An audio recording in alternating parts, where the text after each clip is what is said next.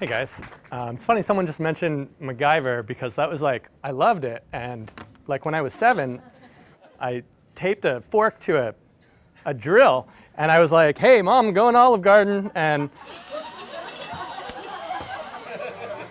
and it worked really well there. Um, and you know, um, it, it, had a profound effect on me. It sounds silly, but like I, I thought, okay, the way the world works can be changed, and it can be changed by me in these small ways. And you know, my relationship to, you know, especially human-made objects, which someone else said they work like this. Well, I can say they work a different way a little bit. Um, and so about 20 years later, I didn't realize the full effect of this, but I, I, went to Costa Rica and I stayed with these Guaymi natives there. And they could pull leaves off of trees and make shingles out of them. And they could make beds out of um, trees. And they could, like I watched this woman for three days I was there. She, she was peeling this palm frond apart, these little threads off of it. And she'd roll the threads together and make little like thicker threads, like strings. And she would weave the, the strings together. And as the materiality of this exact very bag formed before my eyes over those three days, the materiality of the way the world works, of reality, kind of started to unravel in my mind because I realized that this bag and these clothes and the trampoline you have at home and the pencil sharpener, everything you have is made out of either a tree or a rock or something we dug out of the ground and did some process to, maybe a more complicated one, but still everything was made that way. And so I had to start studying who is it that's making these decisions? Who's making these things? How do they make them? What stops us from making them? Because this is like how reality is created. Uh, so I started right away. I was at MIT Media Lab and I was studying the maker movement and makers and creativity. And I started in nature because I saw these Guaymis doing it in nature and there just seems to be less barriers. So I went to Vermont to not back to school camp where there's unschoolers who are just kind of hanging out and willing to try anything. So I said, let's go into the woods near this stream and just put stuff together, you know, make something, I don't care, geometrical shape, just grab some junk from around you. We won't bring anything with us. And like within minutes, this is very easy for adults and teens to do. Here's a triangle that was being formed underneath a flowing stream and an, uh, the shape of an oak leaf being made by other small oak leaves being put together a leaf tied to a stick with a blade of grass, the materiality and fleshiness and meat of the mushroom being explored by how it can hold up different objects being stuck into it. And after about 45 minutes, you get really intricate projects like leaves sorted by hue. So you get a color fade and put in a circle like a wreath. And the creator of this, you know, he said, this is fire. I call this fire. And someone asked him, how do you get those sticks to stay on that tree? And he's like, I don't know, but I can show you. And I'm like, wow, that's really amazing. He doesn't know, but he can show you. So his hands know and his intuition knows, but sometimes what we know gets in the way of what could be, especially when it comes to human-made, human-built world.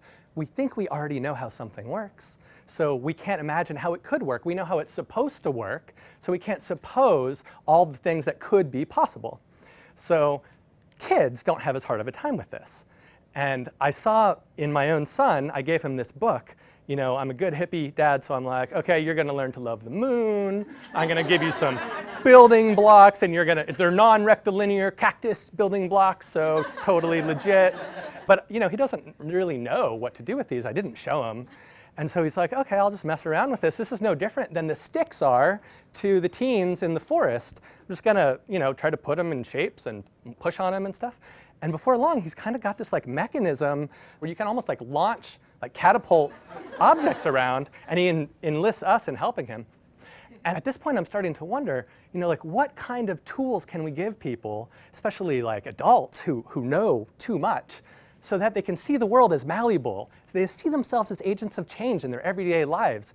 Because like the most advanced scientists are really just kind of like pushing the way the world itself works, pushing what matter can do. The most advanced artists are just pushing the medium. And any sufficiently complicated task, whether you're a cook or a carpenter or you're raising a child, like anything that's complicated, comes up with problems that aren't solved in the middle of it, and you can't get it, do a good job getting it done, unless you can say, okay, well, we're just gonna have to refigure this. I don't care, you know, that pencils are supposed to be for writing. I'm gonna use them a different way. So let me show you a little demo. This is a, a little uh, piano circuit right in here. And this is an ordinary paintbrush that I smashed it together with. Um, and so with some ketchup, And then I can kind of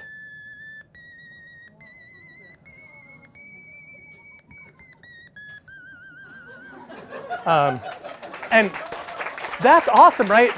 But, but this is not what's awesome. What's awesome is the, what happens when you give it to the piano circuit to people. A pencil is not just a pencil. Look what it has in the middle of it. That's like a wire running down the middle. And not only is it a wire, if you take that piano circuit, you can thumbtack into the middle of a pencil, and you can lay out wire on the page too and get electrical current to run through it.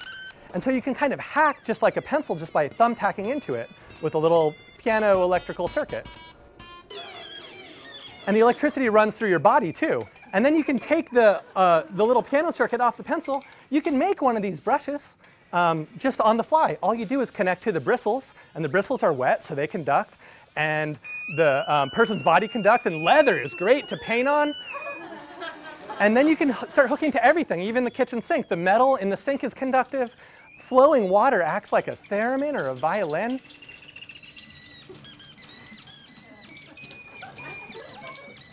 And you can even hook to the trees, like anything in the world is either conductive or not conductive, and you can use those together. So I took this to those same teens because those teens are really awesome and, and they'll try things that I won't try. I don't even have access to a facial piercing if I wanted to. And this um, young woman, she made what she called a hula looper. And as the hula hoop traveled around her body, uh, she has a circuit taped to her shirt right there. You can see her pointing to it in the picture. And every time the hula hoop would smush against her body, it would connect two little pieces of copper tape and it would make a sound. And the next sound, and it would loop the same sounds over and over again. I ran these workshops everywhere. In Taiwan at an art museum, this 12-year-old girl made a mushroom organ out of uh, some mushrooms that were from Taiwan and some electrical tape and hot glue. And professional designers were making artifacts with this thing strapped onto it. And uh, big companies like Intel or smaller design firms like IDEO or startups like Bump were inviting me to give workshops just to practice this idea of smashing electronics and everyday objects together. And then we came up with this idea to not just use electronics, but let's just smash computers with everyday objects and see how that goes over. And so I just want to do a quick demo. Um, so this is the Makey Makey circuit, and I'm just going to set it up like from the beginning in front of you. So I'll just plug it in, and now it's on by USB, and I'll just hook up the forward arrow. You guys are facing that way, so I'll hook it to this one. And I'll just hook up a little ground wire to it. And now, if I touch this piece of pizza, the slides that I showed you before should go forward. And now, if I hook up this wire just by you know, connecting it to the left arrow, I'm kind of programming it by where I hook it up. Um, now I have a left arrow and a right arrow, so I should be able to go forward and backwards and forwards and backwards. Awesome. And so we're like, we got to put a video out about this because no one really believed that this was important or meaningful except me and like one other guy. So we made a video to prove that you know there's lots of stuff you can do. You can uh, kind of sketch with Play-Doh and just like Google for like game controllers. Just ordinary Play-Doh, nothing special. And you can literally draw joysticks and you know just like find Pac-Man on your computer and then just hook it up. And you know like the, um, the little plastic drawers you can get at Target? Well, if you take those out, they hold water great. But you can totally cut your toes, so yeah, just be careful. Uh, you know the like the happiness project where like the experts are setting up the piano stairs and how cool that is? Well, like I think it's cool, but like we should be doing that stuff ourselves. It shouldn't be a set of experts engineering the way the world works. We should all be participating in changing the way the world works together. Aluminum foil, everybody has a cat, get a, a, bowl of water. This is just photo booth on your Mac OS. Hover the mouse over the take a photo button and you've got a little cat photo booth. And so we needed hundreds of people to buy this. If hundreds of people didn't buy this, we couldn't put it on the market. And so we put it up on Kickstarter, and uh, hundreds of people bought it in the first day. And then 30 days later, 11,000 people had um, backed the project. And then what the best part is, we started getting a flood of videos in of people doing crazy things with it. So this is the Star Spangled Banner by eating lunch, including drinking Listerine. And we actually sent this guy materials. We're like, we're sponsoring you, man. You're like a pro maker. Okay, just wait for this one. This is good.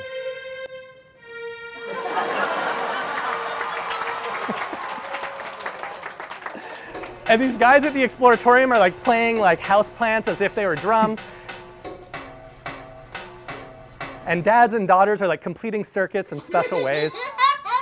And then this brother, like, look at this diagram. See where it says sister? I love when people put humans on the diagram. I always add humans to any, any technical, if you're drawing a technical diagram, put a human in it. And this kid is so sweet. He made this trampoline slideshow adventure for his sister so that on her birthday she could be the star of the show, jumping on the trampoline to advance the slides. And this guy rounded up his dogs and he made a dog piano. and like, you know, like, this is like fun, um, and what could be more useful than feeling alive and fun? But it's also very serious because uh, you know, we, all this accessibility stuff started coming up where people can't use computers necessarily. Like this dad who wrote us, his son has cerebral palsy and he can't use a normal keyboard.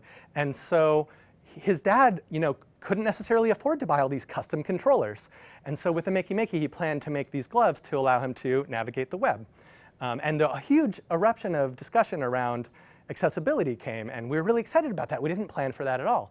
Uh, and then all these um, professional musicians started using it, like at Coachella just this weekend. Uh, Jurassic 5 was using this on stage, and this DJ is just from Brooklyn, right, uh, you know, right around here, um, and he put this up last month. And I love the carrot on the turntable.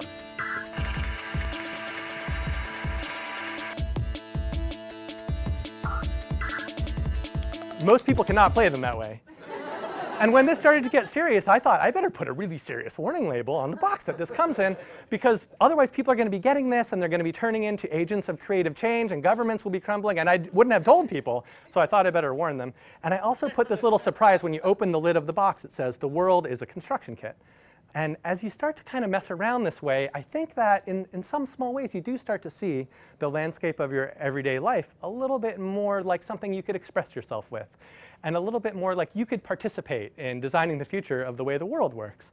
Um, and so like, you know, next time you're on an escalator and you drop an M&M by accident, you know, maybe that's a M&M surfboard, not an escalator, so don't pick it up right away. Maybe take some more stuff out of your pockets, throw it down, and maybe some chapstick, whatever. And you know, I used to want to design like a utopic society or a, or a perfect world or something like that.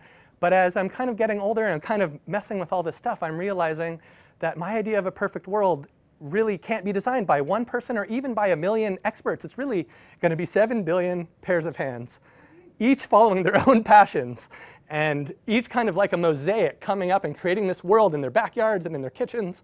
And uh, that's the world I really want to live in. Thank you.